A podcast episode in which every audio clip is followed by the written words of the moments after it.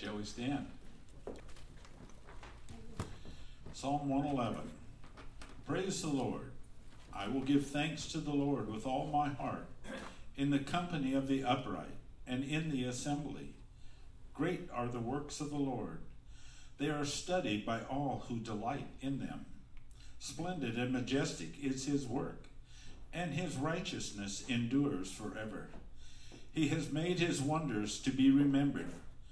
The Lord is gracious and compassionate. He has given food to those who fear him. He will remember his covenant forever. He has made known to his people the power of his works, in giving them the heritage of the nations. The works of his hands are true and justice. All his precepts are sure. They are upheld forever and ever. They are performed in truth and uprightness. He has sent redemption to his people. He has ordained his covenant, covenant forever. Holy and awesome is his name. The fear of the Lord is the beginning of wisdom. A good understanding have all those who do his commandments. His praise endures forever.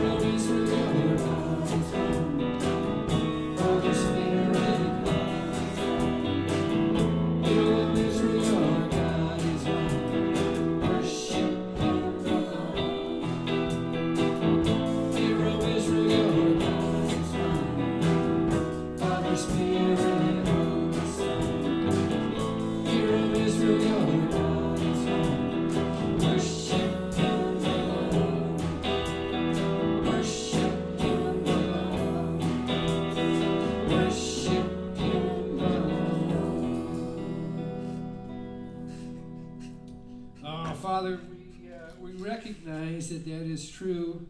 You know, that's from the Shetz, the Shema, from Deuteronomy chapter 6. But you are, you are the God, creator, and look at all that you've done. And I know that as we are here this morning and we've got that big prayer request in Myanmar about Joel trying to get his, his kids and, and stuff uh, to a safe country, and, and all of that's going on. And I know that in each life there's a lot going on. But we're here to worship and praise you because you're our resource. You, you are the one that intervenes on our behalf. And if you just take a moment and think about what God has done for you, and you can think your whole life, you can think this year, you can think this week, today, already. And Lord, we're here to, to worship you. So we do pray that you'd speak to us in Jesus' name. Amen. Say hello to someone. Maybe you don't know. Somebody you know.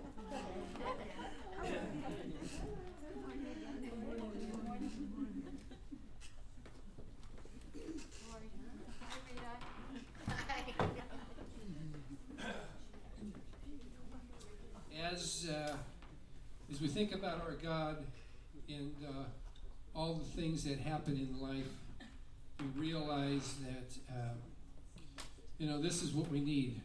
This song, yeah, Peace Like a River, this is not Peace Like a River. This is It Is Well With My Soul. Remember, was written by, uh, I forget who, Horatio Spafford. And uh, he had sent his family, uh, I think, from England to America on a boat. And somewhere in, uh, in that, I think the boat sank, and he lost, he lost part of his family. And um, and then he, he came over in a boat and, and they told him kind of where it happened. And while he was there, he wrote this hymn. And uh, so you talk about heartache and you talk about difficulties. Uh, but but I, what I like about it as well with my soul is no matter what circumstance we are going through in life, if it is well with your soul, it is well.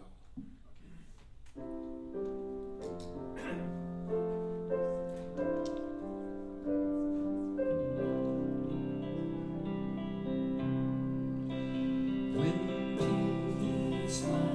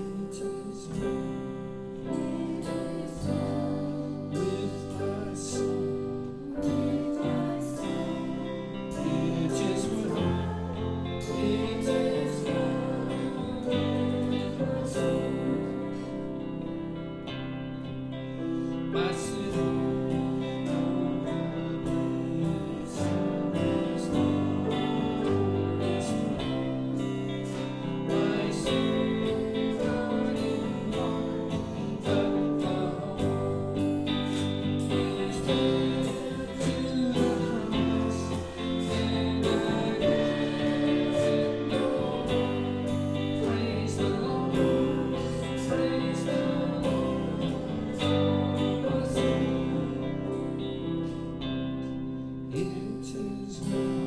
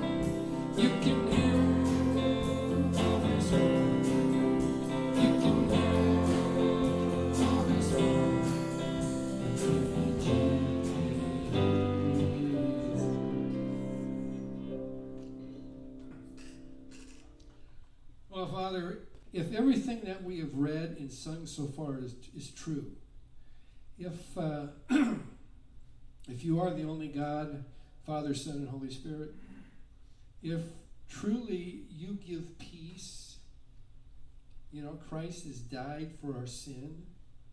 Our sin, oh, what blessed of this glorious thought, my sin not in part but the whole, is nailed to the cross and I bear it no more.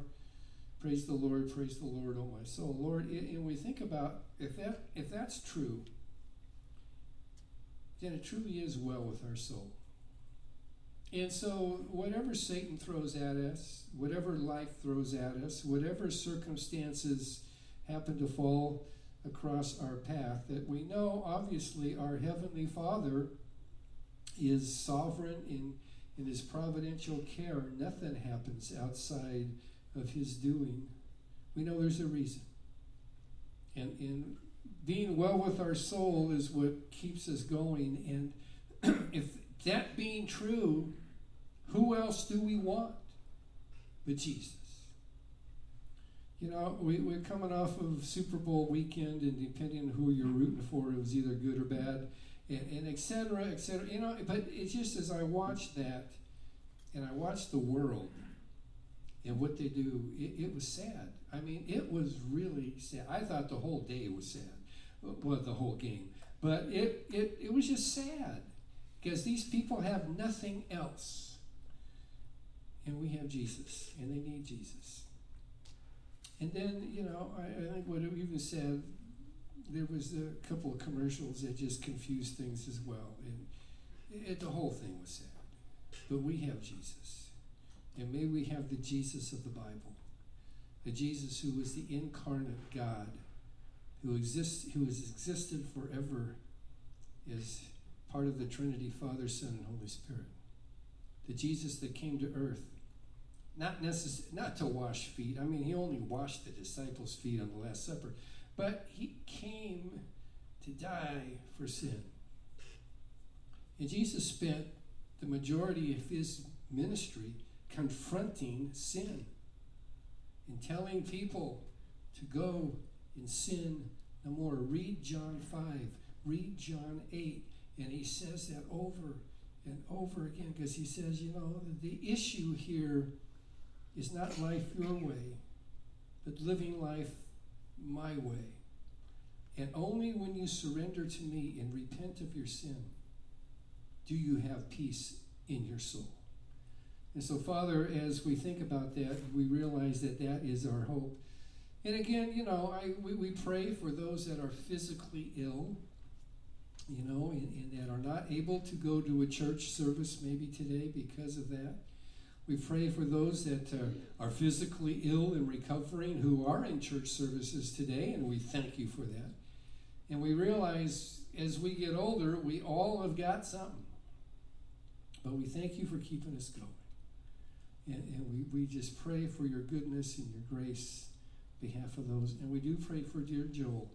Here's a man that you have placed on his heart to care for these children. And we have helped support them and, and sent some money as he has, you know, expanded that orphanage, Emmanuel's Emmanuel's house, Emmanuel something in Myanmar. And now he's going to have to leave. But just pray that you get him safely to India, reunite that family, and protect them. And Lord, in the meantime, we realize, you know what our hope is? Our hope is not in this world. Our hope is that someday we'll be with you forever and ever and ever. And as we sing this good old fashioned song, you know, may, may that just come, come to mind, Lord. And we thank you in Jesus' name. Amen. Here's an old one. Let's stand. sometimes,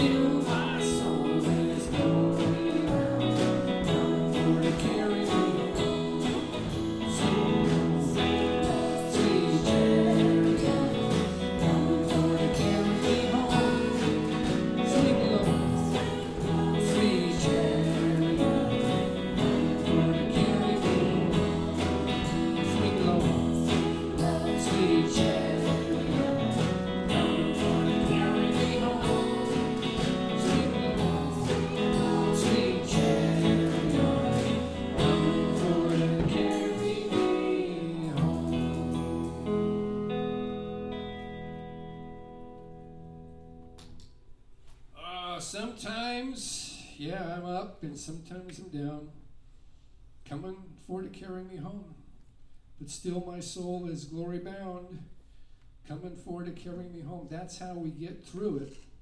When sometimes I'm up and sometimes I'm down. So, Lord, we thank you for that, for all of these realities. This is how we live. Now, we want to make sure that this is how we live. So that's where today's passage of James 3 is so very important. So help us be honest as we study this to see where am I? And then may we let your spirit speak and may we surrender to your word, we pray in Jesus' name. Amen. So take your Bibles and find James chapter 3.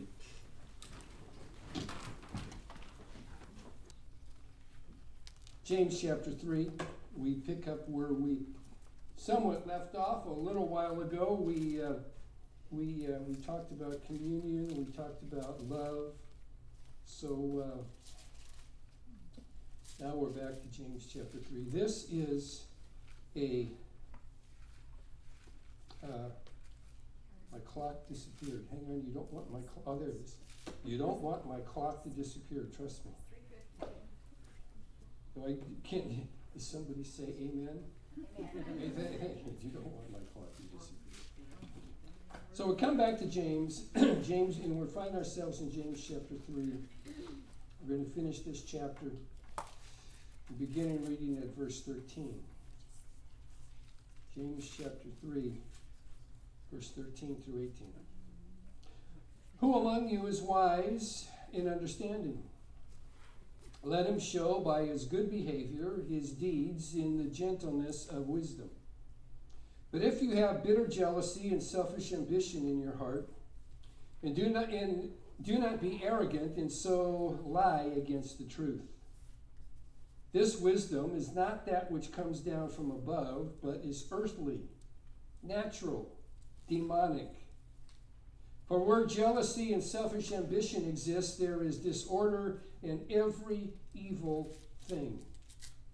But the wisdom from, afar, from above is first pure, then peaceable, gentle, reasonable, full of mercy and good fruits, unwavering, without hypocrisy. And the seed whose fruit is righteousness is sown in peace by those who make peace. Fascinating passage of Scripture. Very important that James put this right where he put it. So as we go through here, I want you to notice, we're going to notice four key features of this passage. And the first key feature is really, number one, a calling out.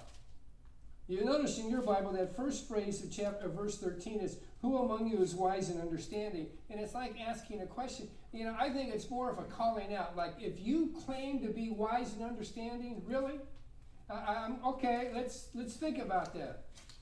Calling you, you who among you, who among you is wise and understanding? Okay, let's call you out. Get up here and let's find out. It's an important question, especially in the context of James.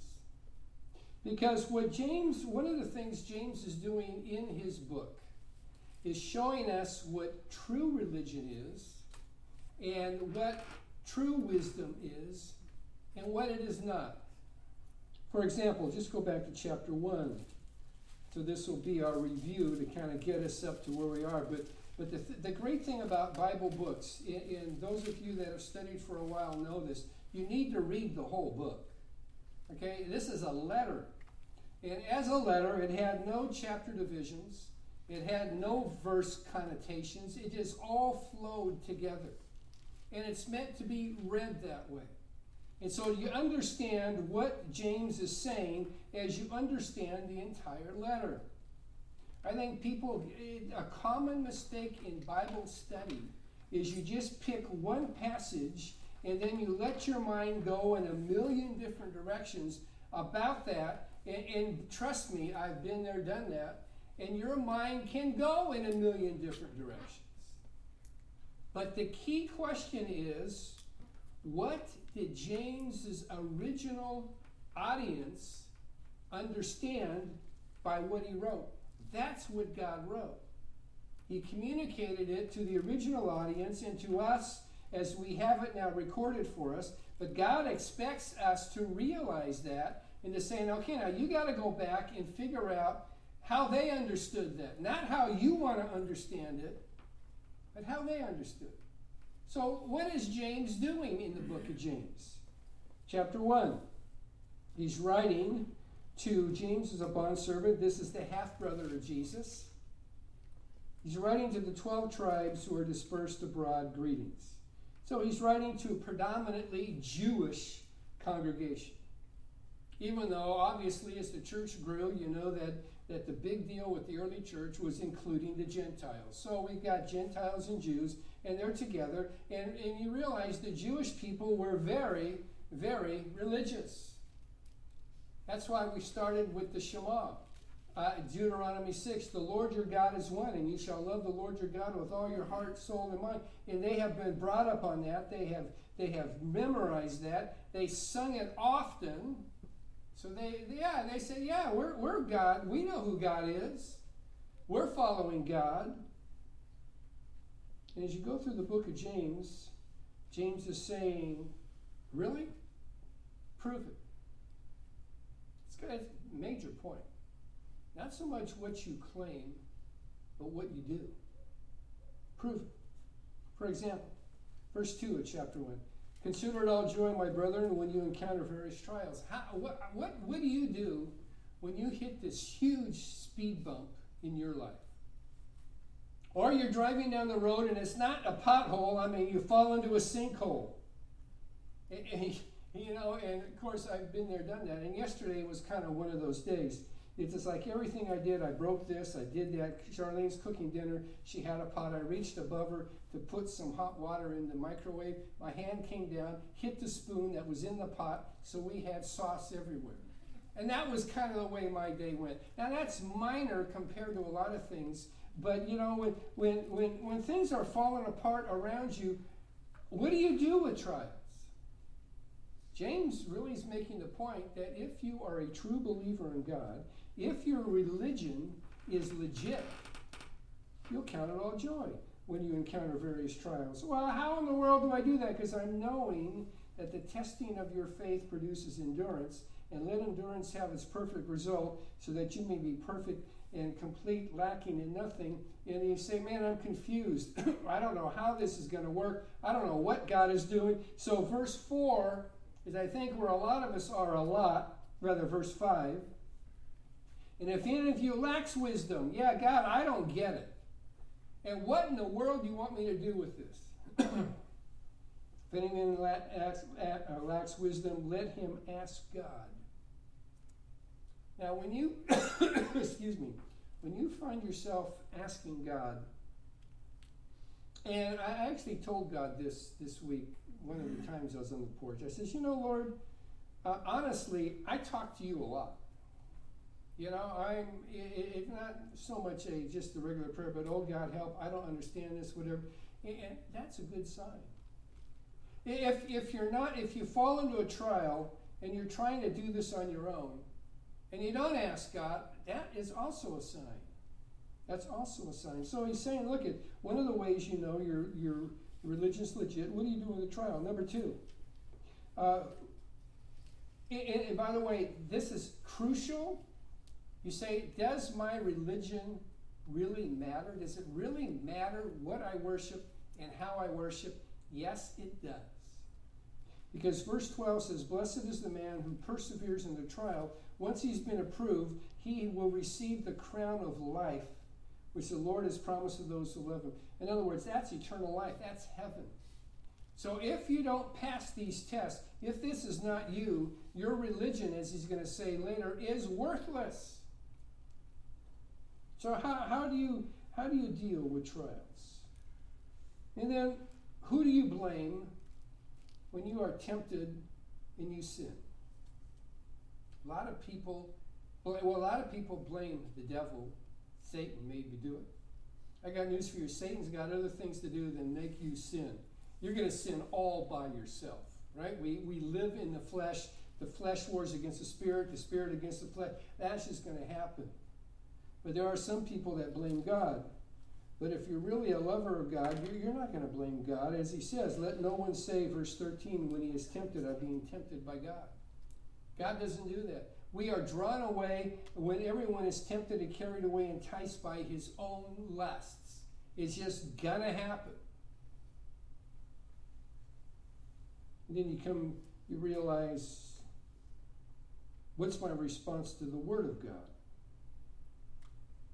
He says later in chapter 1, verse 21 Therefore, putting aside all filthiness and all that remains of wickedness, in humility receive the word implanted, which is able to save your souls.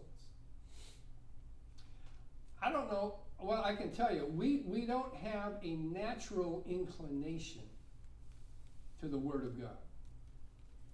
We're, we're not naturally by nature, and we'll, we'll see that. Well, I might as well do it now. Romans chapter 3.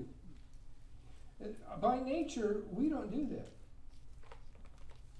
See, remember what, what, how God describes humanity as He looks down at it in, in uh, Romans 3.10. Romans 3.10. It's also in Psalm 14, Psalm 15, 53, etc. God says, There is none righteous, not even one. There's none who understands, there's none who seeks for God. None.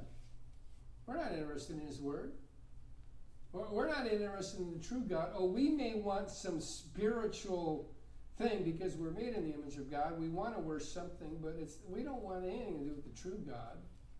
Because if He actually made us, then I have I'm accountable to Him, and I don't want that. I want to be able to do my own thing, my own way. Period. So He says, "There's none who seeks after. Nobody's interested on their own in the Bible." So, when you find yourself all of a sudden wanting to know what God says, to the degree that you put aside all filthiness, all that remains of wickedness, in humility, you're receiving the word implanted, which is able to save your soul. That's a good sign. That's a good sign. But it goes on from there, verse 22 But prove yourselves doers of the word and not merely hearers you say, okay, yeah, I'm interested. I'll show up to church. I'll listen to sermons. I'll read books or whatever. That's fine. That's good information. I'm still going to do my own thing. He says, if you're just a hewer, a doer, a hearer, verse 22, who you delude yourself. And, and this is the tragedy. This ought to break our hearts. There are so many people today that are in this camp. They think they're going to heaven and they're not. Because they're trying to get there some other way. I don't know how many times I've heard this. Doesn't make any difference who you believe in, whatever. We're all going to get to the same place. No, we won't. No, we won't. Remember in Matthew 7, Jesus says there's the broad way and there's the narrow way. He says, Broad is the way that leads to destruction, and many are them that find it. And you know what it says? We know what the sign says over the broad way. It doesn't say, Welcome to hell. Who would want to do that? It says, Welcome to heaven. The broad way is that you can go to heaven any way you want. We're all going to get there anyway. You know, it, it's hard. I, I, was I was doing a funeral that I had very specific instructions about what I could say and not say, yeah, which is what kind of weird. I don't know whether I'd even do that today. But I remember they were there and they were all saying, all different groups, all different beliefs, saying, oh, we're all going to be there together. You know, and I wanted to say, no, we won't. But I didn't at that point. Anyway, you you're deluding yourself. It's not being a hearer, it's being a doer. It's being a doer. Verse 25, you look intently at the law of God and you abide by it, not becoming a forgetful hearer, but an effectual doer. This man shall be blessed in what he does. And it's not that we're perfect at it, but it's like, oh my God, this is what I want to do. You know, and I told you over and over, I'm reading through the scriptures and I read a passage and I go, uh oh, Lord, I haven't done that. Or, uh oh, Lord, I'm doing this. Help me. I don't want to do that. And yes, I, I want all these things, and that's how it goes. But then he goes on, look at verse 26 of chapter 1. If anyone thinks himself to be religious, hey, I'm following God, I believe in God, all this is great, and yet does not bridle his tongue, deceives his own heart, this man's religion is worthless. James is addressing very religious people, some of whom, some of whose religion was worthless. Oh, they said they believe this and the other thing, but their life didn't back it up chapter 2. He says, You know, if you hold personal favoritism, you know what you have done? Chapter 2, verse 4. You have made distinctions among yourself and become judges with evil motives. What should you be doing? Verse 8. If, however, you are fulfilling the royal law, according to the scripture, you shall love your neighbor as yourself, you are doing well. True religion, if God is in there, you will be making an effort at least to love your neighbor as yourself. You're not going to be making distinctions for the rich people and the people that can please you and giving them special attention and ignoring everybody else. That's not true religion. And then at the end of chapter 2, he says, You know what? Yeah, you believe in God, but you got no works to back it up. Just in case you haven't got the memo yet, he says, uh, What use is it, my brother, in verse 14, if a man says he has faith but has no works, can that faith save him? And the answer is no. No. Do you not know, verse 17, even so faith, if it has no works, is dead, being by itself? Now, someone may well say, You have faith and I have works, show me your faith without the works, and I'll show you my faith by my works. Verse 19, you believe that God is one. Hey, you do well. And that's what just about everybody in this congregation would have been saying. Now, we believe God is one. But look at if you can't control your tongue, you won't control your tongue. If you're showing favoritism, if, if you're not obeying the word of God, if, if you're blaming God for your, you know, if you're doing all of that, he says, you do well, but you know, the demons also believe and shudder in essence, big deal. Are you not are you willing to recognize, you foolish fellow, that faith without works is useless? Your religion is vain. Your religion is uh, worthless. You are deluding yourselves. Your belief in God, if it's not backed up by works and following the Word of God, is useless. then he comes to chapter 3. He says, Here's another test for you. What comes out of your mouth? We remember that in Matthew 15, uh, verse 18, Jesus says that the heart, the mouth speaks from the heart. Your mouth will betray you. Maybe not all the time, because if we're with certain companies, we can watch our lips. I mean, we can act, watch our behavior. It's what are you in private? What, what are you when, when you don't have time to plan a response? What's your reaction? Oh my goodness, sometimes that is so convicting because you say, Oh my goodness, Lord, I would have liked to have responded this way, but this is how I reacted. You are showing me the condition of my heart.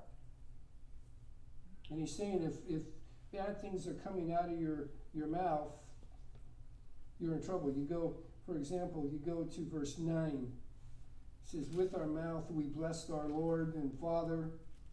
Oh, we're there singing songs in church, and yeah, praise the Lord and glory, hallelujah. And with it also we are cursing men. We're making distinctions, as he said, we're showing favoritism in chapter 2, verse 4, without justice, and, and we're putting them down, and we're saying all kinds of evil things about them. It says, verse 10 of chapter 3 From the same mouth come forth blessing and cursings. And then he, and this is this is key to get.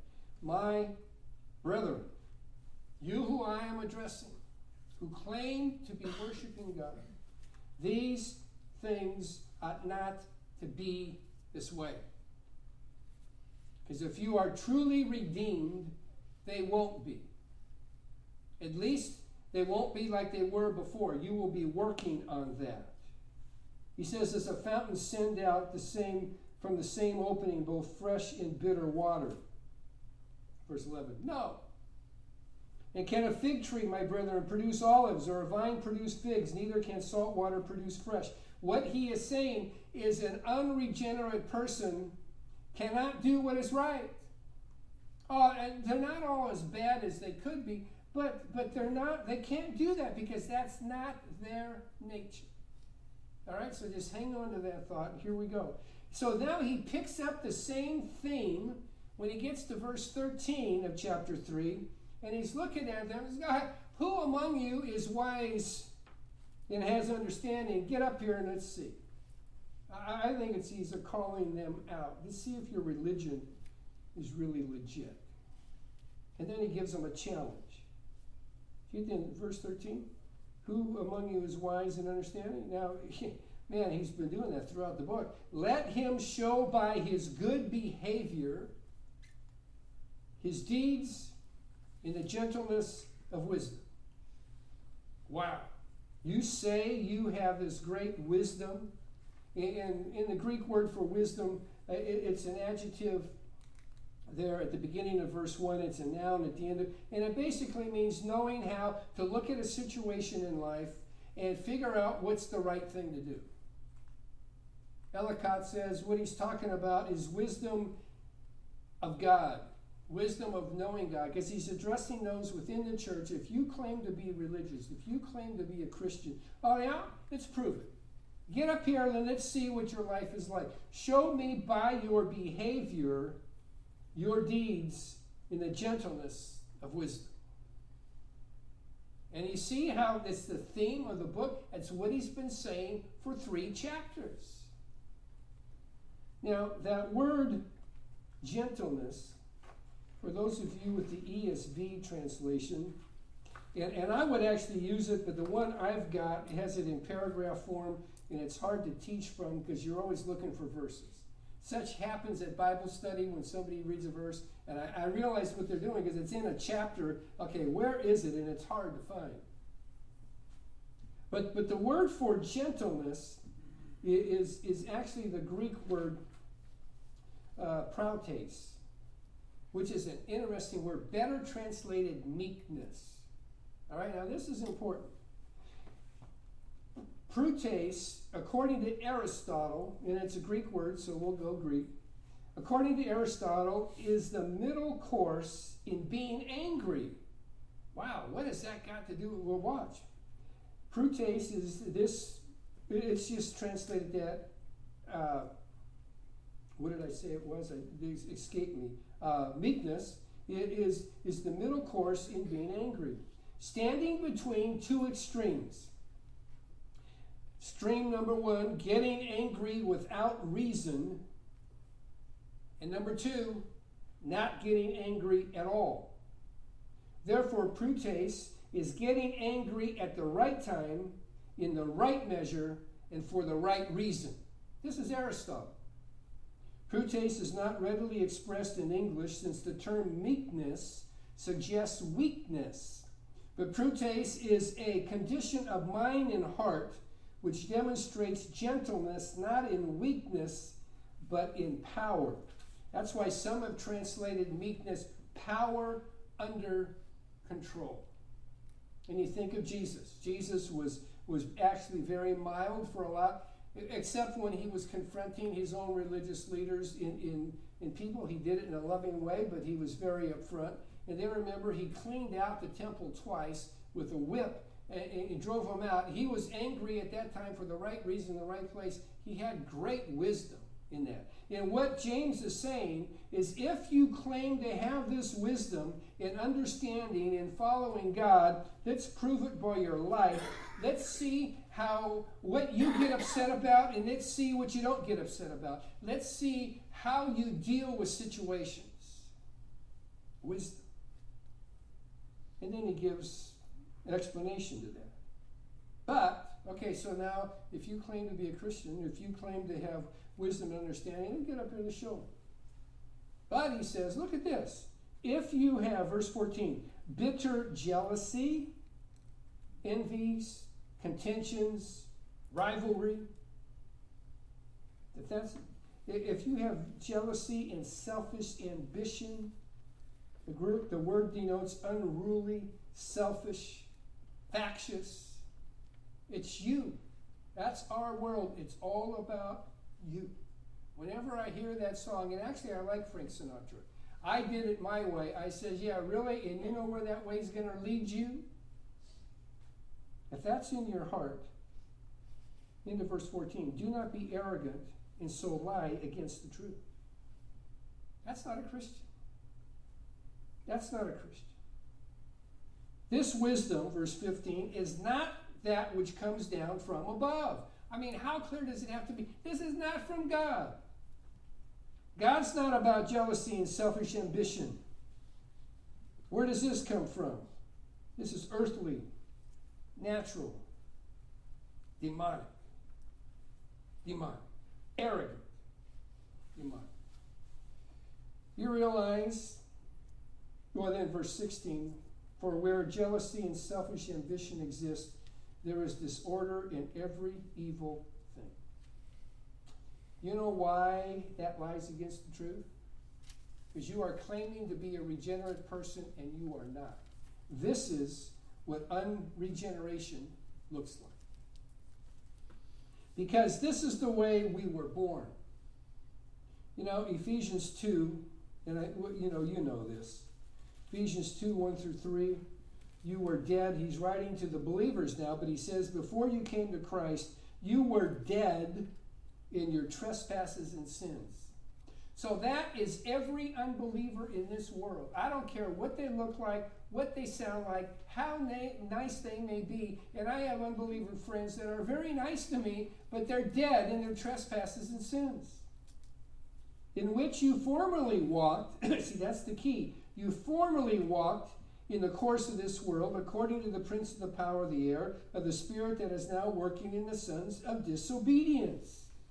And among them, you too all formerly lived in the lust of your flesh, indulging the desires of the flesh and of the mind, and were by nature children of wrath, even as the rest. This is what you are by nature. Remember what Paul said in Romans 3? Well, we saw part of Romans 3. He says, you know, really that there's none righteous, no, not one. There's none seeking after God. Yeah. Verse 23 For all have sinned and fall short of the glory of God. Yeah, and that's the way it looks jealousy, arrogance. I don't. I, I want what I want, and I don't care what I have to do to you to get. Boy, that sounds like our world. Paul in Romans 1, let me read you the description he gives. Verse 28 in Romans 1 And just as they did not see fit to acknowledge God any longer, so God gave them over to a depraved mind to do those things which are not proper, being filled with all unrighteousness, wickedness, greed, evil, full of envy, murder, strife, deceit, malice. They are gossips, slanderers, haters of God, insolent, arrogant, boastful, inventors of evil, disobedient to parents, without understanding, untrustworthy, unloving, unmerciful. That's the flesh. Uh, you know, thank God that not everybody is as bad as they could be, right? I mean, it, it, it, I always marvel as I look at the world or read the news or read the news. Yeah, I guess you read the news.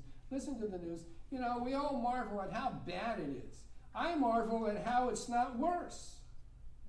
Because if that's people naturally, oh my goodness, Lord, thank you for your restraining grace that it's not as bad as it could be. But the deeds of the flesh are still serious. The deeds of the flesh are immorality, impurity, sensuality, idolatry, sorcery, enmity, strife, jealousy, outbursts of anger, disputes, dissensions, factions. That's who we are by nature. But now watch what James says after he gives you that startling description. Look what he says next. James 3, verse 17. But wisdom from above, true religion, truly knowing God, and the key is that God knows you.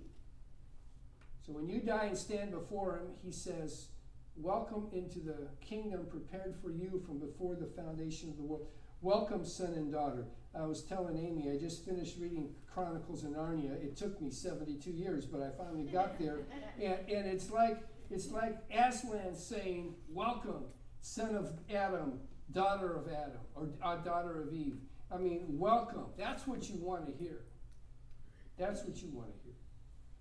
So, this wisdom from above, what is it? Pure, peaceable, gentle, reasonable, full of mercy, good fruits, unwavering, without hypocrisy. The hypocrisy is, yeah, I believe in God and I'm going to church and I do all these things and I'm good, but no, no, no. If your life is filled with selfish ambition, jealousy, you know, you got uh, disorder, every evil thing, no, no, no, no. True religion is without hypocrisy. It means we will be readily to confess I'm not perfect. And I'm not what I should be, but I'm not what I was. This is, the, this is what God is taking me down. This is what He has done. You know, that's why I love Romans 8:13. If you live according to the flesh, you will die. You must die, and that's eternal death. And it's not death because it's in hell forever and ever where you're alive in torment. But that is never described as life. It's described, you don't cease to exist, which is still one of the most frightening thoughts when I read that is that unbelievers will be in an eternal hell in conscious torment forever. Oh my goodness, Lord, save them, right? What was I saying? Got, I got sidetracked. Dear, help me. What was I going to say next? Uh, what? Hypocrisy. Exactly. So, the reason this is not hypocritical is of verse 18 the seed whose fruit is righteousness, which would be your life. Oh, I know. It's not that we're perfect at it, but we're working towards it. Romans 8. So the deeds, if you will live according to the deeds of flesh, you will die. But if by the Spirit you are putting to death, it's a present tense, the deeds of the flesh, you will live. It's called sanctification. You've heard that word. It just means I'm becoming what I am. I'm becoming what I am. God has adopted me. He has adopted every children. I said this years ago. We were still in the schoolhouse. Suppose, suppose that, that, that you're on Skid Row or wherever it is, and, and, and you're just a mess. You're really on death's doorstep. You haven't had a bath in a year. You haven't maybe eaten in weeks. You just, you know, you're just, you're just a mess. Okay, you got the picture. And this guy drives around. I always said in a Bentley, but for me, he comes in his Ferrari. I, he comes in his red Ferrari and he stops. And he says, You get in the car. And you say, Really? Have you smelled me lately? This is a nice car. Get in the car. I want you. I'm going to take you home. I'm going to clean you up. And you're going to be my son. And you say, Really? I get all of this? Yeah. And, and then he, he takes you home and he gives you a bath and he cuts your hair and, he, and, and you do all that. But then you, you realize is as you're enjoying all that, you know, the street still kind of calls me. And every once in a while, you know, I, I kind of backslide a little bit. And then he comes and he says, okay, that's it. Digs me out of the hole, bails me out of jail, whatever, says, you know, that was not right. And I said, I know, help me. I mean, that's the process of sanctification. We're becoming who we are. And if you're doing that, James says, you are sowing the seed of righteousness that would have sown in peace by those who make peace. Who is it that makes peace? It's not those in the flesh, because that was that was where jealousy, selfish ambition, disorder, and every evil thing happens. Those that make peace, as Jesus said, blessed are the peacemakers, for they shall and I get this wrong every time. There's inherit the earth, see God. I forget exactly which one this is. So I ought to, I ought to read it. Matthew 5 9. Blessed are the peacemakers, they shall be called sons of God. Awesome, because that's who you are. That's who you are. You know how this happens, so here we go. What do I do with all of this? First of all, where am I? Okay, I profess to be wise and understand God, and, and God would say, okay, get up here, let's see. Let's take a look at your life. If you see that your life is predominantly uh, characterized by jealousy, selfish ambition, then you're in arrogance, you're lying against the truth. But if you see predominantly in my life, it's what I want to do is first pure, peaceable, gentle, reasonable, full of mercy, good fruits, unwavering, without hypocrisy. I'm, I'm, I'm seeking peace then yeah, God is in there because that's Him working it out in you. Think about this. As you study your Bible, is God ever portrayed as having bitter jealousy, selfish ambition? Is God ever portrayed as, as uh, disorderly and doing every evil thing? Never. Is God portrayed by being pure, peaceable, gentle, reasonable, full of mercy, good fruits, unwavering, without hypocrisy, seeking peace always. So if you're doing that, guess what? It means God is in you. I want you to take a look at 1 John 3. 1 John chapter 3. And John picks up the same theme. In 1 John 3, he's showing us who the children of Satan are and who the children of God are. In verse 9, he says, No one who is born of God practices, that's the key word, practices sin. Why? Because his seed, the word is sperma, Greek word, abides in him. So he cannot sin because he's been born of God. By this, the children of God and the children of the devil are obvious. Everyone who does not practice righteousness is not of God, nor the one who does not love his brother. James would say, yeah, and those who claim to be wise and have understanding, and yet they're full of selfish ambition, ambition, all of that, uh, that's not God. That is demonic. That's from Satan. But those who have a life characterized or hid in the direction of purity, peaceful, gentleness, reasonable, mercy, peacefulness, that's of God. Say, well, how, how does that happen? And, and this is key. Ephesians chapter 1 tells us, thank God for this verse. Oh my goodness. Ephesians chapter 1, verse 13. In him, the him is Christ you also, Christians, the, the believers at Ephesus, after listening to the message of truth, the gospel of your salvation, after hearing about your miserable condition, after hearing about the love of God, the love of Jesus, sending Christ to die on a cross to bear your sin, to die, be buried, rise again the third day, believing in Him, the gospel of yourself, having believed in Him, you were sealed in Him with the Holy Spirit promise. That's the seed. God puts that seed within you. In Romans 8 28, we know all things are working together for good for those who love God are called according to his purpose. Why? That's the way the Spirit is praying in verse 26. And what's that purpose? That we may be conformed to the image of his Son. Verse 29. He's cleaning us up. And so the key is the Holy Spirit. Holy Spirit at work in us. And what James is saying, just prove it. Let, let's see the Spirit in you. And like I said, it won't be there perfect, but it will be there. So let's end with this. Let's go to uh, Hebrews chapter 3. So, what do I do with all this? Well, you want to walk in the Spirit. so, I told you to go to Hebrews 3. Let's go to Hebrews 3. Galatians 5 16 and 17. Walk in the Spirit, and you will not carry out the desires of the flesh.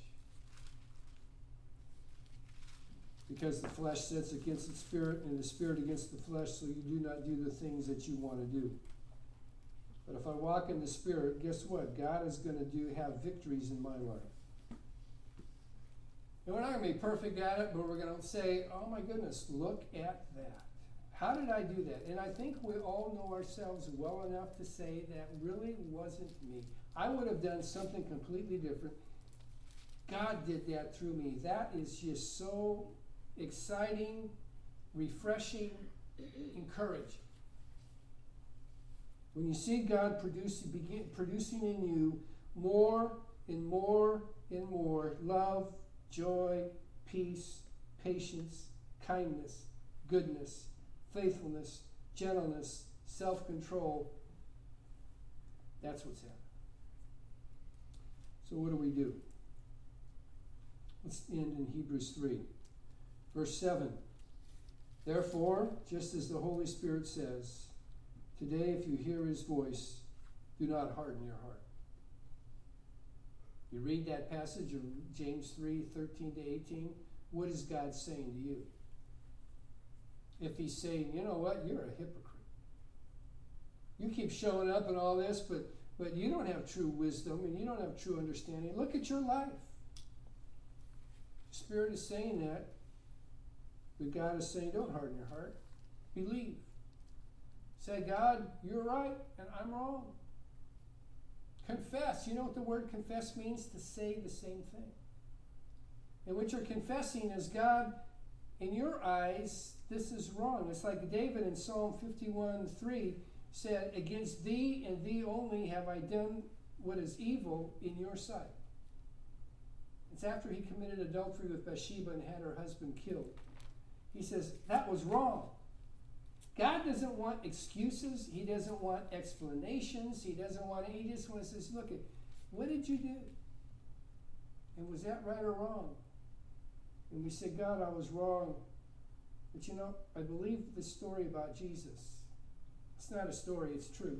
And I received it. You know, I love that thing in Luke 18, where 13, where the tax gatherer falls on his face and says, Oh God, be merciful to me, the sinner. You know what Jesus said? That man went home justified. So the first thing you do is say, Lord, have you saved me? Am I even in the family? And if I'm not, here I am. Say I am. Now what happens? Verse 12. Take care, brethren, lest there should be any of you an evil, unbelieving heart in falling away from the living God. Now, I think predominantly that means, look at you're hearing this. Don't don't turn your back and fall away. Don't close off your heart. Verse 13, but encourage one another day after day, as long as it is still called today. I think basically while you are still breathing,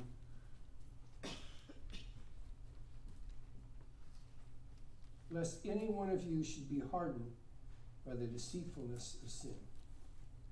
You see, as I got to the end of this, I realized there's two options here. if my life is marked by the bad stuff of James 3, it's either because I'm not a believer at all, and so that, can't happen, really, or I am a Christian and I'm walking in the flesh and I'm disobedient. It's a dangerous place to be because God will chasten you. Hebrews 12, he disciplines those he loves. So either or, we say we come back and say, God, I'm wrong, you're right, help me do this your way. And when we do, that's when God works in us, and we can have true wisdom, and we can have true understanding. So I want to end where we began. We want to praise the Lord. And I will give thanks to the Lord with all my heart. In the company of the upright and in the assembly, great are the works of the Lord. They are studied by all who delight in them. Splendid and majestic is his work, and his righteousness endures forever. He has made his wonders to be remembered. The Lord is gracious and compassionate because he has saved me. And because he's cleaning me up to be more like his son. So I fit more in the Ferrari than I do on the street. He's given food to those who fear him. He will remember his covenant forever. He has made known to his people the power of his works, in giving them the heritage of the nations. The works of his hands, truth, are truth and justice. All his precepts are sure. They are upheld forever and ever. They are performed in truth and uprightness. He has sent redemption to his people. He has ordained his covenant forever. Holy and awesome is his name. The fear of the Lord is the beginning of wisdom. A good understanding have all those who do his commandments. His praise endures forever. Father, that's what we want. We want that to be true of us. And again, no matter where we are today, if we are hearing your voice, we come and we ask you to save us. We ask you again, Lord, restore my soul, as the Good Shepherd does. He restores our soul and leads us in the paths of unrighteousness. God, I've gotten off track again. You know, for some bizarre reason, Lord, I got out of the Ferrari and I went back to the street. And I'm so thankful that you come looking for me. You clean me up and we go again. And this time, I'm a little longer in the Ferrari than I was. And it gets longer and longer and longer until we get to heaven and we never get out. God, may that be true of us. But we know the Spirit is the key to all of this. So as we think on these things, may this last song truly be the prayer of our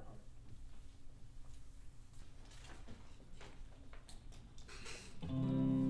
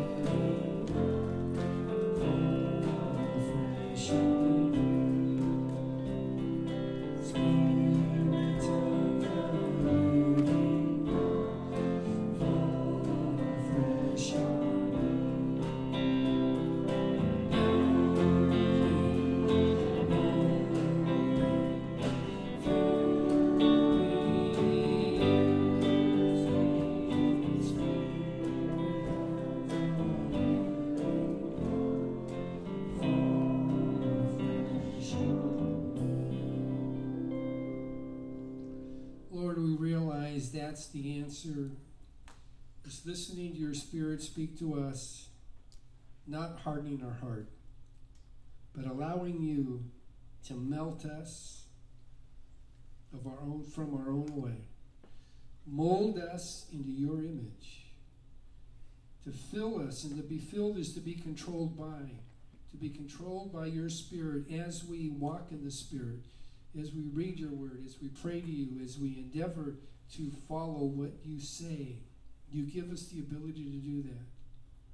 You change us. So, Lord, that's what we want. As we read James 3 8, 13 through 18, we realize uh, we need a renewed sense of that because none of us is perfect. So, Lord, as we live, as we live, and as we leave, may we remember these words. And may this week be better than last week.